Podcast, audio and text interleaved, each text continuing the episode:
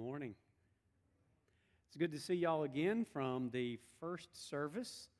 And uh, those of you who've joined since then, I'm really glad that you're here as well. It's been a great privilege for me to be able to be here and to share the Lord's word with you, to encourage you in your own personal faith and your own discipleship.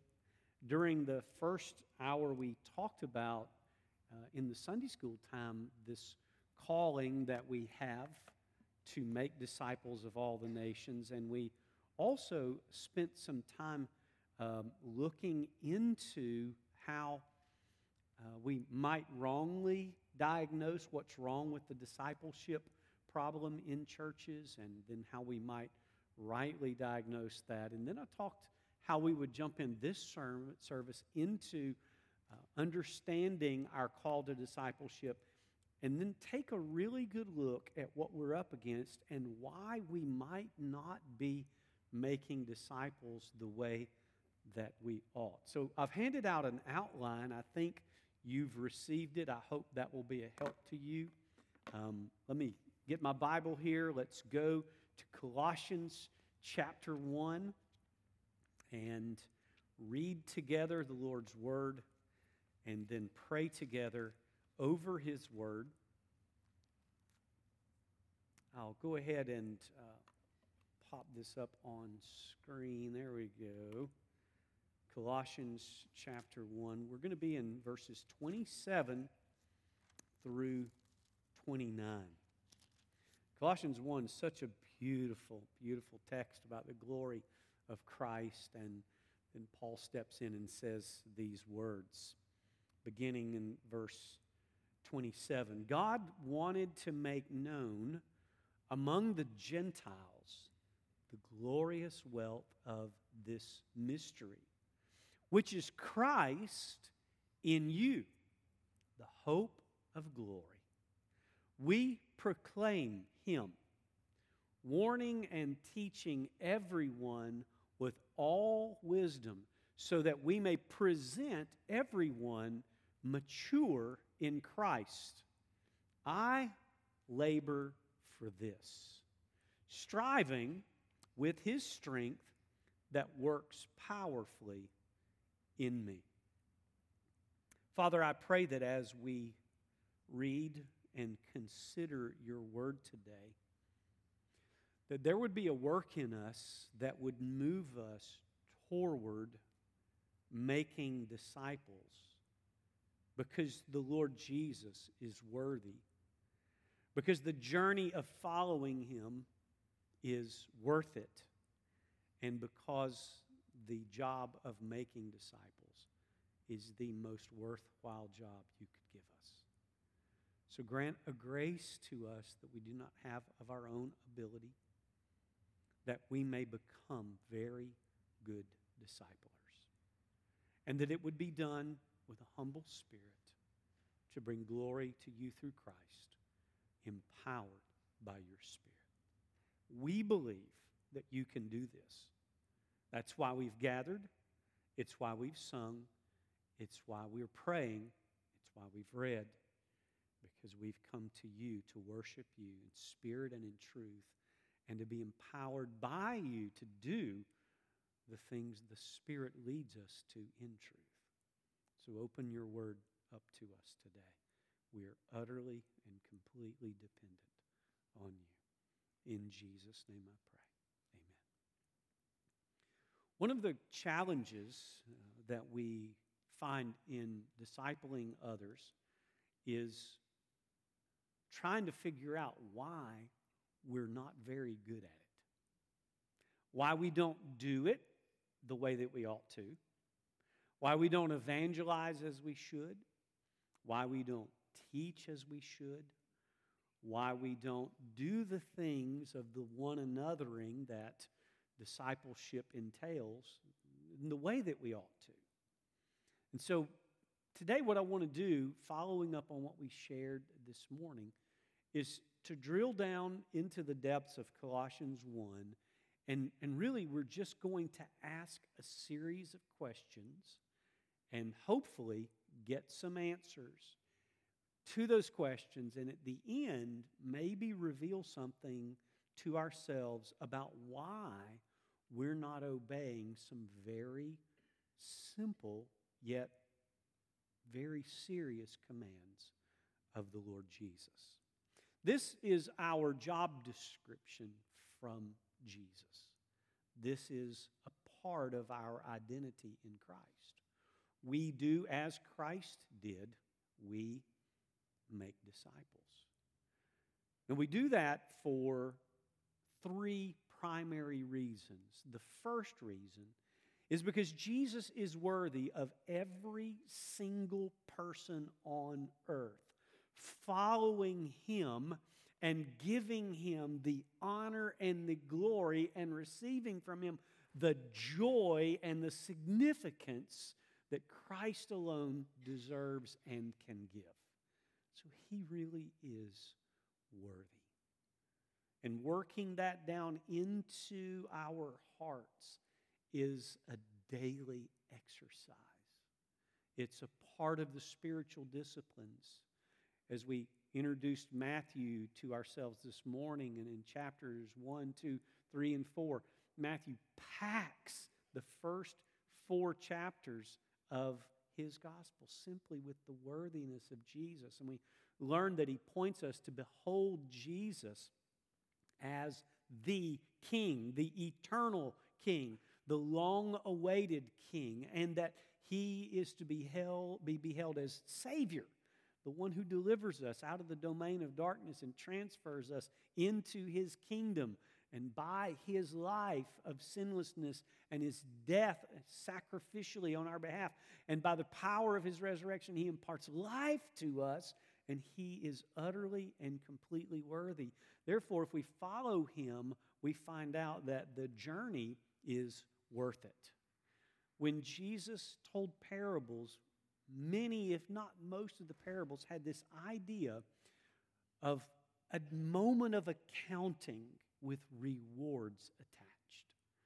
And that those rewards were pictures of what it is like to receive the blessing of eternal life and to behold his glory, to see him in all of his magnificence and to worship him. And so the journey of following him is worth it. When he says, enter through the narrow gate and go down the hard way because it leads to life, he's saying it's worth going through the narrow gate and going down the hard road because of what you actually arrive at, and that is life. And so it's a beautiful picture. And then this job of making disciples is worthwhile. We shared in the earlier hour a thought about Christ.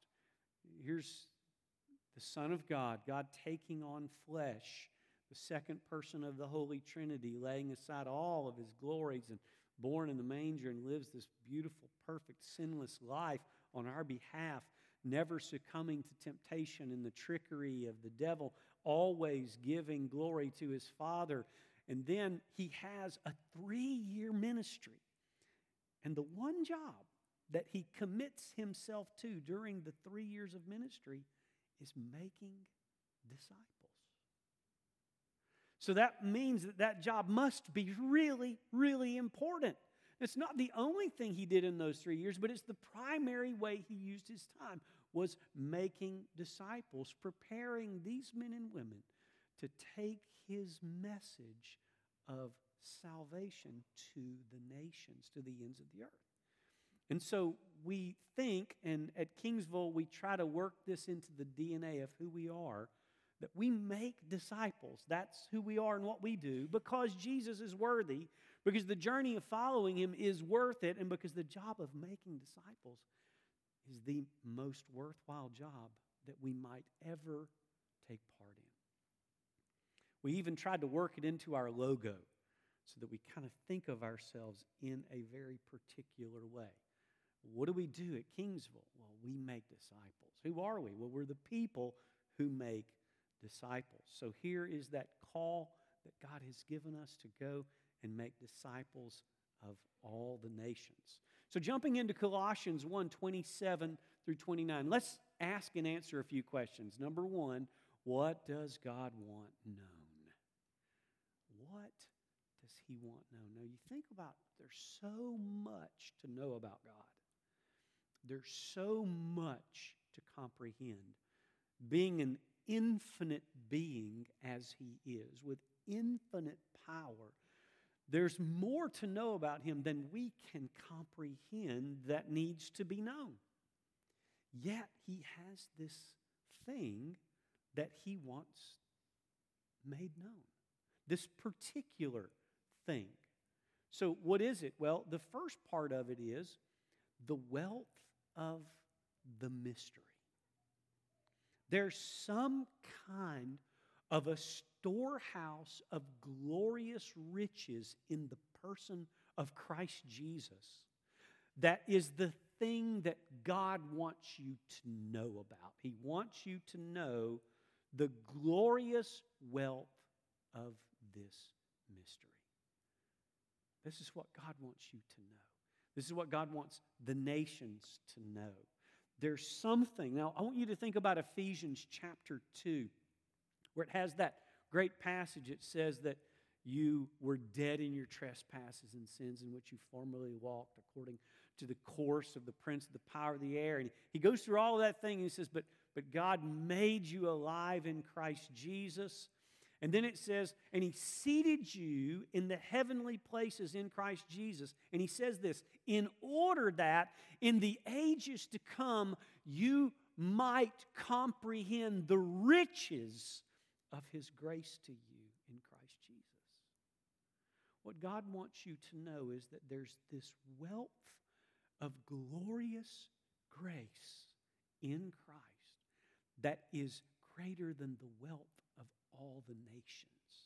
It's greater than the wealth of Bill Gates. It's beyond our comprehension and it's offered to us freely in Christ. And so the job of the discipler is to begin revealing the wealth of the glory of Christ beyond our comprehension. But God also wants made known the work of the mystery. Not just the wealth of it, that it's there for us and being given. The inheritance of Christ is going to be co inherited with us, and we're going to inherit the gift of God Himself. That is the gospel, God giving Himself to us. But He wants us to know the work of the mystery, which is Christ in you that God is doing a very unique, particular work in you by Christ dwelling in you and making you like Himself, so that He will be the firstborn among many brethren. Christ in you is working now to conform you to His likeness. It's what He's doing in you, it's how He's carrying out his mission in you is he's making you like himself. And so God wants that known. And then he also wants known the wonder of the mystery. What is the wonder of the mystery? It is the hope of glory. If you haven't read it, I want to recommend a little booklet by C.S. Lewis called The Weight of Glory. It's, you can get it on a PDF online, or you can buy it uh, as a Kindle book or buy it as a little pamphlet. And it's simply called The Weight of Glory. And it's a very good covering of the concept of the glory that is to be revealed to us in Christ Jesus. That something's coming that can only be described as the hope of glory. That whatever thing you've ever experienced in your life that was a moment of glory, I don't know if you've ever had a moment of glory where either you experienced the glory of another and enjoyed it, or you yourself received some kind of honor and you enjoyed it. But whatever that was like is only a tiny little hint, a little bitty foretaste of this moment that we are waiting for when no matter what you've been through on this earth and how life has been, it will have been because the glory will be beyond all comparison. In fact, when you read 2 Corinthians chapter 5, uh, really it's chapter 4 going into chapter 5, where he talks about that our present struggles are producing in us an eternal weight of glory far beyond all comparison.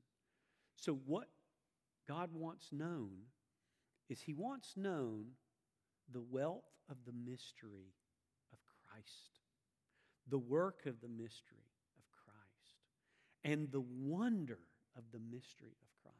That these are the things through the word and through the preaching and through the teaching and through the sharing of the gospel, we're letting people in on the most wondrous story ever and the greatest experience that anyone can ever have, and that is to behold his glory.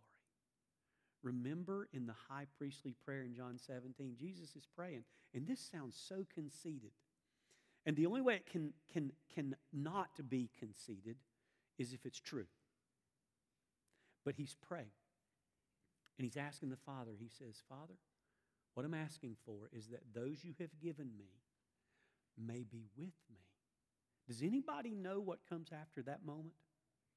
That they may behold my glory. Now, if you said that, like Wes as a model, if you, if you thought in any way that Wes was serious this morning when he was being self deprecating in that moment, you would have immediately said, Oh, Wes, he needs some help, don't he? He's kind of vainglorious, all right? If somebody said that the best thing that could ever happen to you is that you see their glory, you would think that they would be personally sick. But when Jesus says it, he's saying the greatest thing that you could ever do is to freely behold his glory, now unstained by sin, in your own heart, and set free to behold him in all that's what the book of the Revelation reveals. It's not revelations and it's not revealing the end times. It is the revelation of whom? Jesus Christ. And when he is revealed, everybody's singing and praising and glorifying Jesus. And so the wonder of the mystery is that we shall behold him in all of his glory. That should be the fundamental longing that we're after in every human heart. This, this should be what we're aiming for. This is why, in the end of the book of the Revelation, John could say honestly, even so, come quickly, Lord Jesus. Because John wanted to see him in all of his glory. Remember, John was among the three that got the little slice of glory on the transfiguration. And it says that his garments were changed and it was like lightning, it was so bright. He just gets this little bitty hint, but in his present form, he couldn't behold the fullness of the glory. And John says, Even so, Lord Jesus, come quickly. Why? He's ready to behold him. So, having worked through that, and really wanting to camp there the rest of the day. Here we go. All right. To whom does God want this made known? In other words, who needs to know this mystery of this wondrous wealth and work, of this wondrous hope of glory? Who needs to know it? Who is God after in this revelation? Well, he says it among the Gentiles. Now, this is an interesting phrase so we're going to kind of dig in a little bit. I have a friend that, that teaches uh, Bible very well in our church, Jason, and he says we're going to get into we're going to geek out over the Greek. Uh, I don't do that very often, but this is worth a little bit of our time. Now, something happened in the transition over, so you have to forgive this. It uh, actually that question mark little thing shouldn't be there. So just pretend that question mark's not there. How many of you have ever heard the word ethnic or ethnicity? Have y'all ever heard that word? Most of us have heard it. Well, here's where we get it from the word Gentiles. In tois ethnesin, okay? Among the Gentiles, in their midst, basically, is, is what it's saying. Now, this word, ethnicity, means language group, people group, cultural group.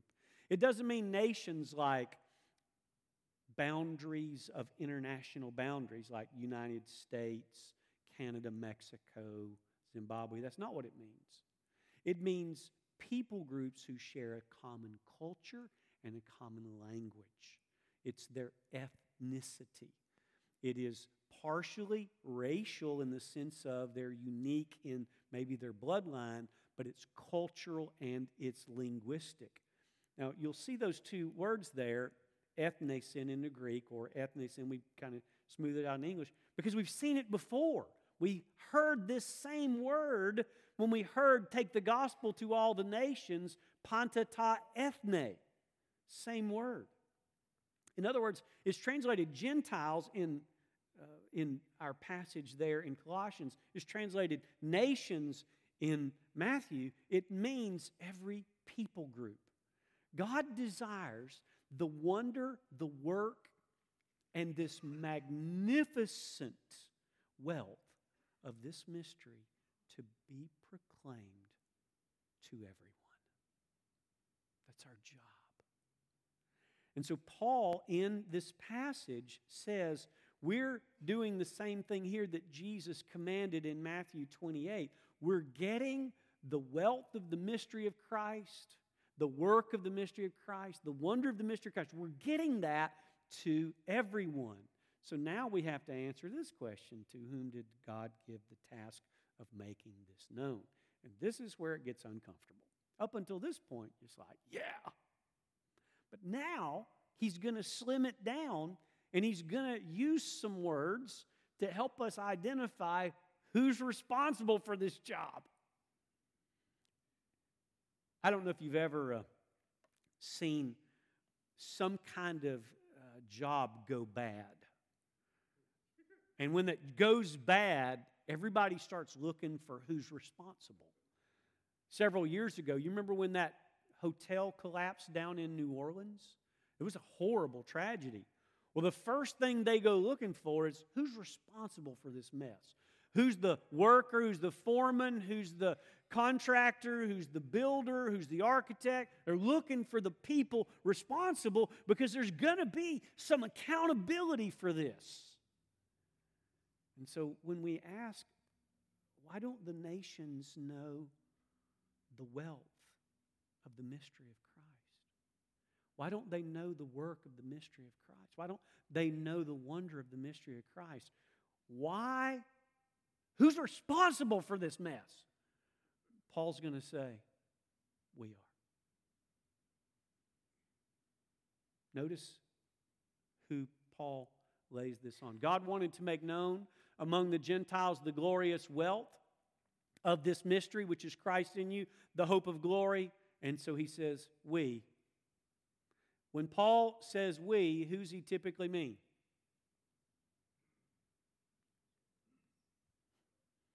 Us, the church. The, the ones who have responsibility for making disciples of all the nations. It's not the International Mission Board. It's not the pastor. It's not the elders. It's us, the church.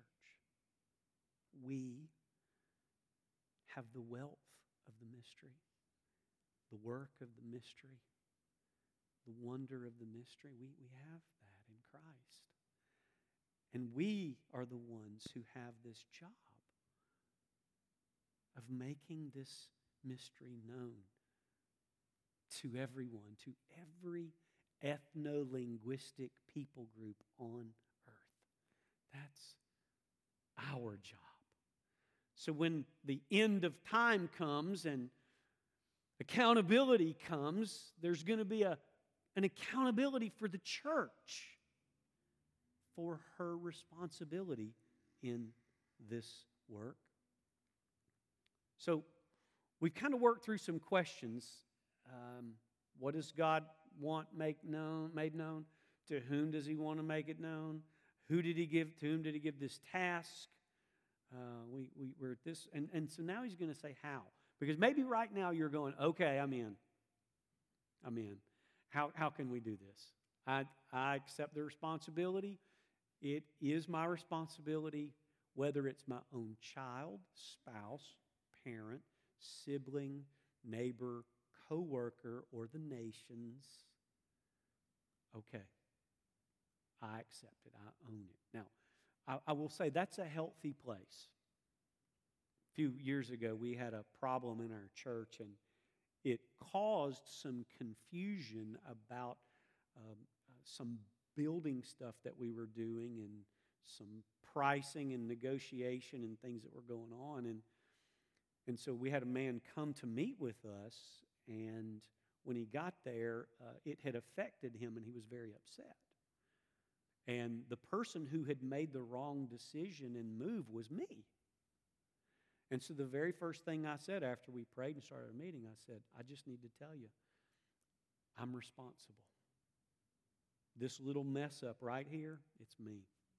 All the other people in this room, it wasn't them.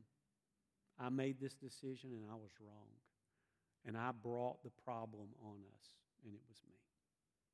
And I can remember that guy immediately relaxing and going, I can, I can work with that. Good. What are we going to do about it?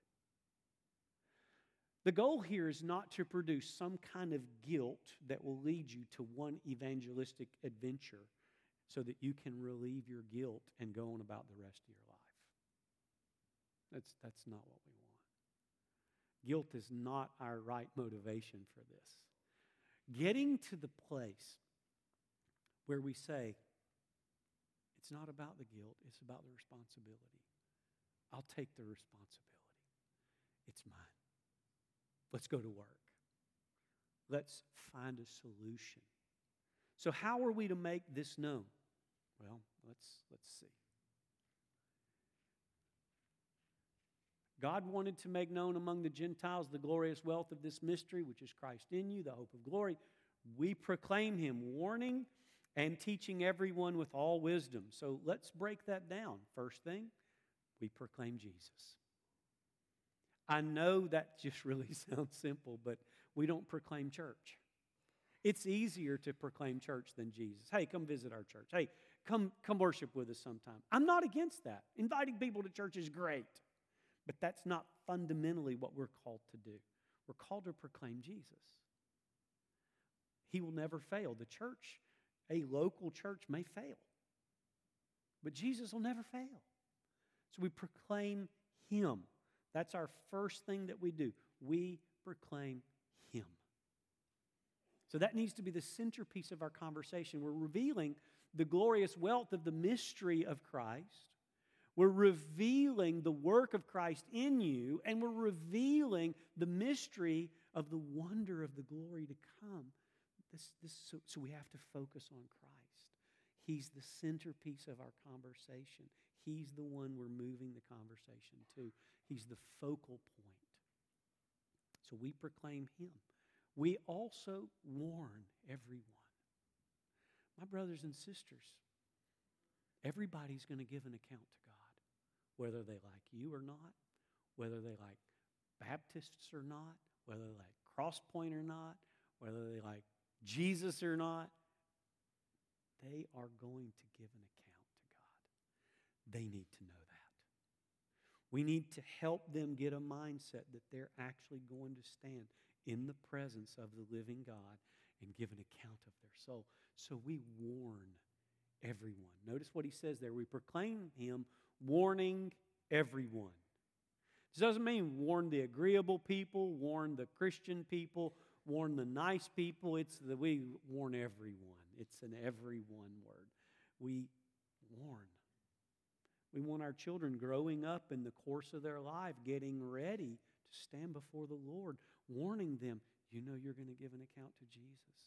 We want our spouses, we want our siblings, our parents, our grandparents, our grandkids, we want our neighbors and the nations. We want to warn them that they're going to give an account to God.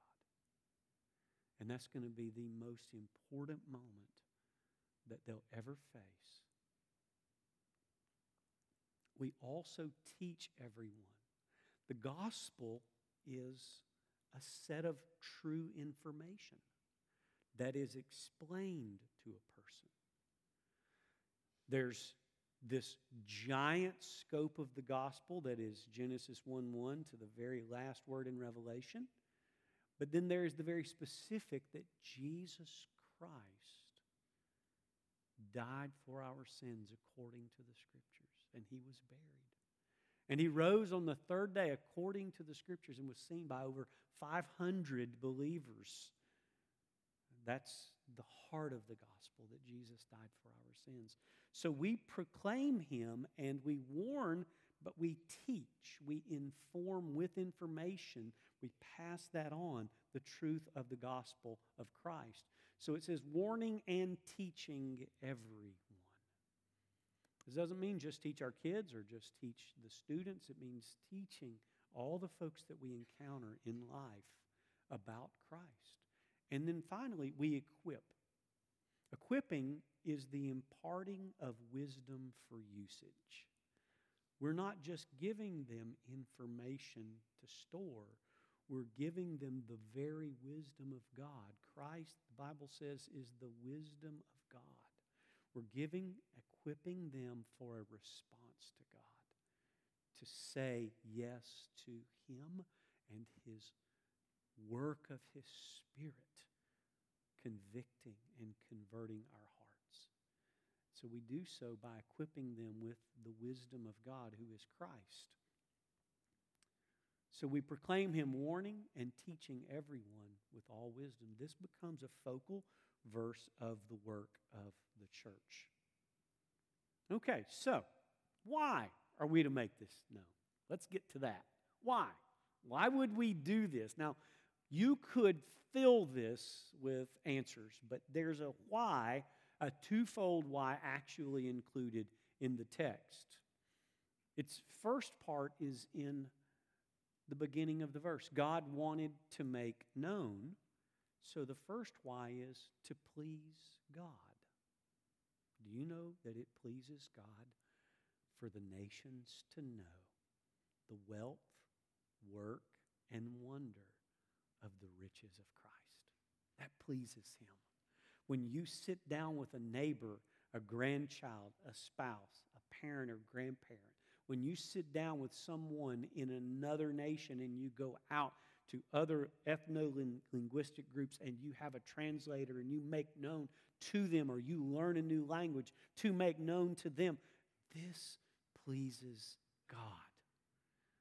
There ought to be running deep in every one of our hearts right now a desire to please God because He is so good and to be pleasing to Him in all respects, as the Bible says. So the first is to please God, but the second is to present them. Now, this is a beautiful picture in the Bible. There's this moment. It's as if Paul has this opportunity that everybody that he led to Christ, he gets to take them and he needs, gets to go to the Lord and say, Here they are, Lord. Remember when you sent me to Philippi? Remember, Lord, when you beat, they beat me? and threw me in prison?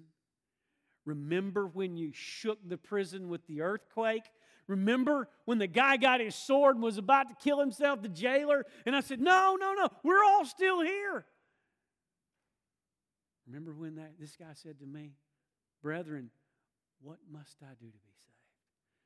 Remember, Lord, I told him right then and there the glory of the mystery of Christ Jesus.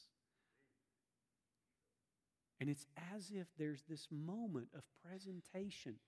Here's my child that I grew up and I raised in my family, and I led them to know and love Jesus. And on that day, I'm presenting my daughters to the Lord, saying, Lord, you gave them to me for a number of years. Here they are. They're, they're mature in Christ. That was part of my job. There's this sense that Paul has here of a moment of presentation where you're basically saying, God, this is what I did with the time you gave me. I got people ready for this minute. That's what I did with my time. Now, think about what that moment will be like. Because Paul's got it running through his mind. He's, he's got it going that I may present everyone. Paul's got his eye on the nations. I think that's why he was so effective. He's got his eye on the everyone. He doesn't have his eye on just the one. It's good to pick one, and I love the who's your one evangelistic emphasis. I think it's great. But Paul had his eye on the nations. He wanted to present everyone complete in Christ. That was just the heartbeat. That's what made him long for the salvation of his brethren in Romans 9 and 10, where he could say, Oh Lord, I, if I could present them by taking their penalty myself and being accursed to get them able to be presented and ready for you, I'd, I'd trade with them in a minute. And so there's this idea here of presentation to present them to God, to please God, and to present them to God. I think that in all moments in eternity, this one is maybe one of the highest and most important that we could ever imagine in our life the moment that we get to show our work. R- remember when you, um, you had math problems? And the teacher knew that sometimes that you really just could guess the answer really well. And they would give the math problem and they would say, give her the answer. And then off to the side it would say, please show your work. In other words, you had to write all the equations out and all that. There was that moment of accounting that you really knew how to do what you were uh, being taught to do. This is the moment of accounting. You've been called to make disciples. Will you have a disciple to present on that day? Will there be somebody you can say, Lord, you gave them to me, and here they are? And so, this idea. Now, before you get too caught up in your own self and you start running all the great sovereign doctrines of God through your mind, going, I think he's uh, putting this too much on humans. I want you to see what came right before this passage in Colossians 1 21 and 22. Guess who's working through you? You see this whole Christ in you mystery? Guess who's working through you to present these people to his Father? Once you were alienated, hostile in your minds, uh, expressed in your evil actions, but now he, Jesus, has reconciled you by his physical body, death, through his death, to present you holy, faultless, and blameless before him. Guess who's working with you on the presentation? He is. Jesus is in you, and He's working with you to make this presentation. So on that day, it's not like you're getting all the credit. This is not show off day. This is the mystery of Christ in me was at work on this day when I told this person. What does Paul do when he gives glory for people getting saved? He always gives the glory to Christ. Always. So, this presentation that's going on is happening. Now, I want you to consider, and I'm going to try to wrap things up here. I want you to consider a little bit different definition of a disciple. Now, Mark Dever has a great definition of disciple, uh, giving spiritual aid to another person, spiritual help to another person. And I noticed y'all had that book in the back. It's wonderful. There's probably 50, 11 great definitions of a disciple because it's such an expansive idea. But I want to narrow it down for a moment, and I want to give you this one, and I want you to take it home and kind of chew on it. It's, it's not perfect because no definition of disciple is absolutely perfect because it entails so much, but, but I want you to think of this one and write it down. One who is ready to give an account of his or her soul to God. That's what I want to, when I want to think about what I want to do with a person to disciple them, I want to get them ready for that moment. That's how I want to see the discipling process. I want to take this person, whether it's my neighbor who doesn't know the Lord and I need to share the gospel, my child who's just been born into my family, my spouse who I found out uh, along the way. We married, we were not uh, uh, believers. I became a believer, my spouse isn't a believer yet or my parent, I got saved, my, my parents aren't saved, or I've got grown children who I didn't share the gospel with because I didn't know the Lord. Uh, all these people that are with us, what I want to think about is I want to get them ready. That's what I want discipleship to be, is getting them ready. Now that that and what the reason I like this definition is because it fits so many different situations. My neighbor who doesn't know the Lord needs a little bit different discipling than my daughter who's 30 who knows the Lord, but I need to disciple both of them. But both of them, I'm doing the same thing. I'm simply trying to get them ready to give an account of their soul to God. So if we adopt this idea, then when we look at a person, we start thinking not about anything else in their background, their history, their belief system. We start looking at a person, we single this person out, and we say, hey, this person, I'm going to pick Myra over here. I mean, we, I, I, I, what am I going to do to help Myra get ready to stand before the Lord? What's my job in that? And so we begin thinking differently and we focus. And therefore, being discipled is being helped to get ready to give an account to God. I dare say the reason that we do not easily pray, even so, Lord Jesus, come quickly, is we're not so sure we want Him to show up today. We got some stuff at the house probably needs taken care of, stuff in our heart that needs taken care of, stuff on our hands that needs taken care of, stuff in our head that needs taken care of. In other words, it's likely every one of us needs some kind of discipling to get ready for the moment to give an account to the Lord. So, being discipled is being helped to get ready to give an account to God, and discipling is helping others get ready to give an account to God. So, I want to close with this, and this is the hard part. No, the, this last part wasn't the hard part. It sounded like it, but this is the hard part. Because the bottom line is why aren't we doing a great job at making this known? I mean, let's be honest, we're not. Our own nation is in terrible spiritual condition, and the rest of the nations too. Now, I'm not saying we all go out and fix the world. That is not what I mean by that. But I can tell you that I really genuinely don't believe that there are very few churches and believers who are really focused their lives on the main task of making disciples question is why?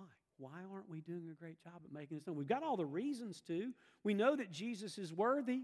We know that the journey is worth it. We know the job is worthwhile. We know God wants it known. We know He wants it known to every group of people on earth. We, we know all this. We know that Christ is in us. We know that it's a wealth of, of incredible glory. We know all that.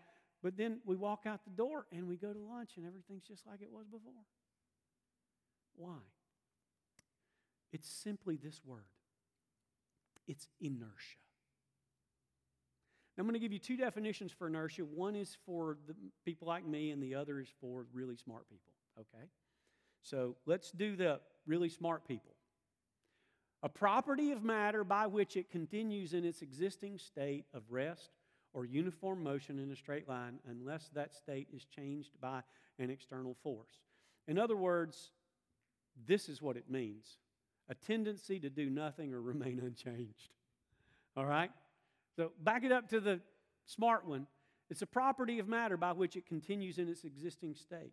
Whatever state you're in right now of not evangelizing and not making disciples, you're in that state because that's the state you want to be in. And you can't blame anything else. You have to take responsibility for the condition of your own soul your own heart, your own work. You have to take that on yourself and say, the reason I'm not evangelizing is me. It's me. The reason I'm not making disciples, it's me. It's me. And I'm that way because that's the way I've wanted to be. In some place in my heart, I wanted to be here, and that's how I got here. And unless some force acts upon you, you're not going to change. You're not. You can have you can get all the discipleship strategies and, and programs and structures you want. But unless you let a force greater than you act on you, you're not going to change. So, back to the simple definition tendency to do nothing or remain unchanged. In other words, if you're sitting still, you're going to want to sit still unless something moves you. I mean, it's, it's just, you know this, it's, it's inertia. This thing's sitting here, but it, some force acts on it, it gets moved. And so the force acting on it and moving it gets it in motion. We're stuck. Many of us are stuck not making disciples because that's where we want to be. And we're stuck there. And we need something, someone greater than us to move on us. And so the inertia, and the other thing is some of you, it's not just that you're stuck, you're actually headed in a direction and it's not a good one. Be honest. You've been headed in a direction for a little while, it's not a good one. And that's that motion in a straight line unless that state is changed by an external force. Some of you are headed in a direction. It's not toward God. It's not toward Jesus. It's not toward faith. It's not toward good. And unless something acts on you, you're going to crash. It's going to happen. Believer or not. And so inertia is the problem. So the first problem is my inertia. Long before I deal with the inertia of other souls, there's the my inertia problem. I need God to move me, and I need to ask Him to. I need to get on my face and say, Lord, I'm stuck, or I'm headed in a bad direction. And I need a power greater than me to act upon me. And what is so great is we're going to see in the verse in just a minute that power's there. It's not lacking. Christ in you, the hope of glory, He's there, and He has all power. And the Bible says He has all authority in heaven and on earth. He has the power for your change. The other problem you're going to run into is once you get your inertia square, to disciple somebody means to take on their inertia. They're headed in a direction they need to be redirected from, or they're sitting in a place they're stuck in and they're going to have to be moved. And you're going to be part of the work of the Spirit and Christ to get things moving or change direction in their life. So it's their inertia. So watch how Paul does this. And I'm going to give you a picture at the end I hope it encourages you and not discourages you. But Paul says, I labor for this. This is my work striving with his strength. Now, this is where we get the inertia. The striving word was a word that came out of a certain event. So, how does Paul describe the work to be done against the inertia of fallen humanity, whether it's yours or that in a person you want to disciple? Paul used this word. This is the word he used. It means to wrestle with an opposing force. A tough, exhausting opposing. He uses the word agony. Agonizomenos, which means striving, and it came from the realm of the wrestling world in the wrestling games in Athens. My brothers and sisters, if you will be honest, discipleship is agony. It is the wrestling against your own fleshly, worldly desires. And then it is the wrestling of the fleshly and worldly desires of the person you're going to help. And so Paul says, You want to know what kind of work it is? Here's why we don't do disciple making it's exhausting. It is the exhaustion and wrestling with your own soul to get on the right path and frame of mind and frame of heart to make disciples and go see your neighbor and go tell the gospel to your coworker and take the time to share with your spouse or your parent or grandparent or child.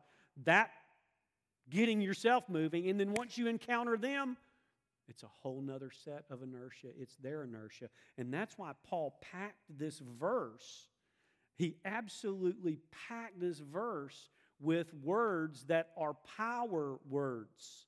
He says it's a striving, but it's according to a power that's His that's working in me dynamite. Paul is breaking this down in such a way as to say, This is what I'm working on. I'm coming against this wrestling force, but it's His strength that works powerfully in me. You see, that's the mystery is Christ in you. This is how you make disciples, is because Christ is in you. Now, my brothers and sisters and my friends who, who are not believers that are here, this is the challenge. This is a great spiritual war. This is a war for the souls of men and women and boys and girls in eternity. And this war is not lightly fought. It's not something you can simply give your spare time to. It has to be that which you devote your life to.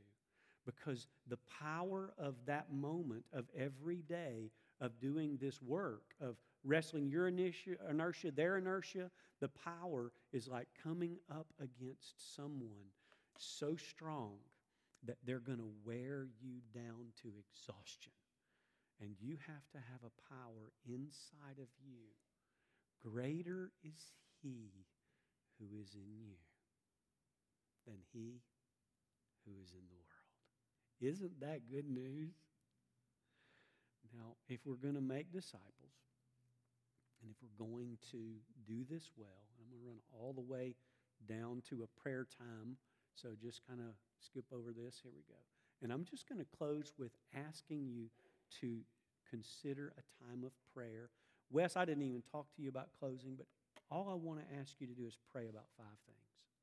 And I'm going to walk you through that. And so let's begin by asking God through our Lord Jesus that we might desire to be the kind of disciple Jesus called, trained, and sent. Would you pray that you become a Matthew or a Luke or a Paul? Would you pray that you become the kind of disciple he would like you to be, that he would be pleased with? Would you just bow your head and pray that now? And as you pray, consider this scripture.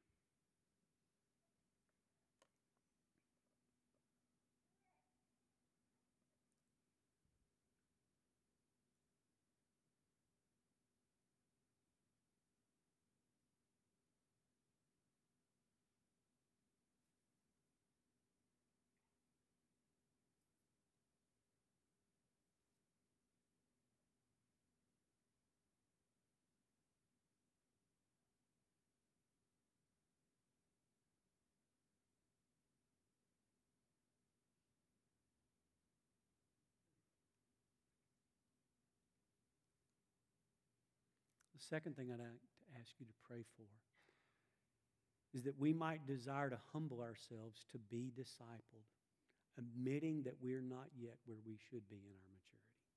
That we could literally go up to another person and say, I need help to get ready to stand before God.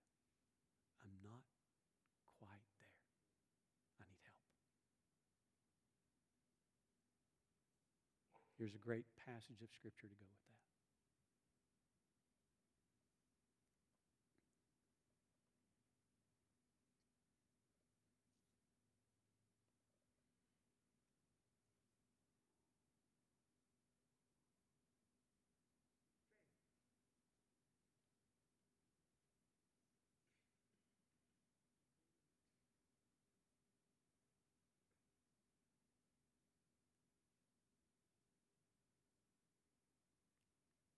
Third prayer ask God through our Lord Jesus, our Messiah, that we might desire to make disciples of all the nations, the kind of disciples described in the New Testament.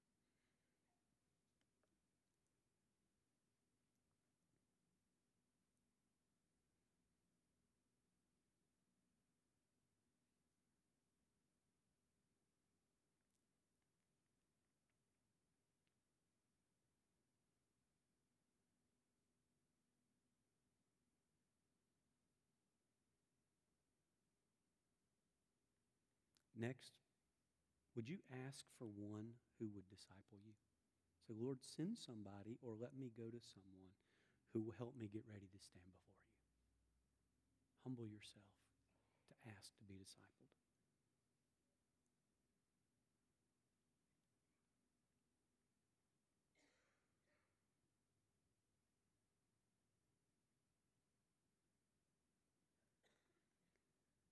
And finally, ask the Lord for someone to disciple, that you would take on the responsibility of helping someone get ready to stand before the Lord.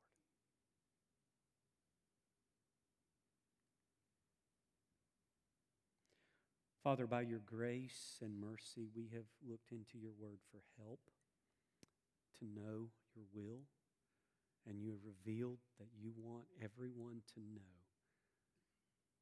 the wealth of the mystery of Christ, the work of the mystery of Christ in us, and the wonder of the mystery of Christ to be beheld in all of his glory.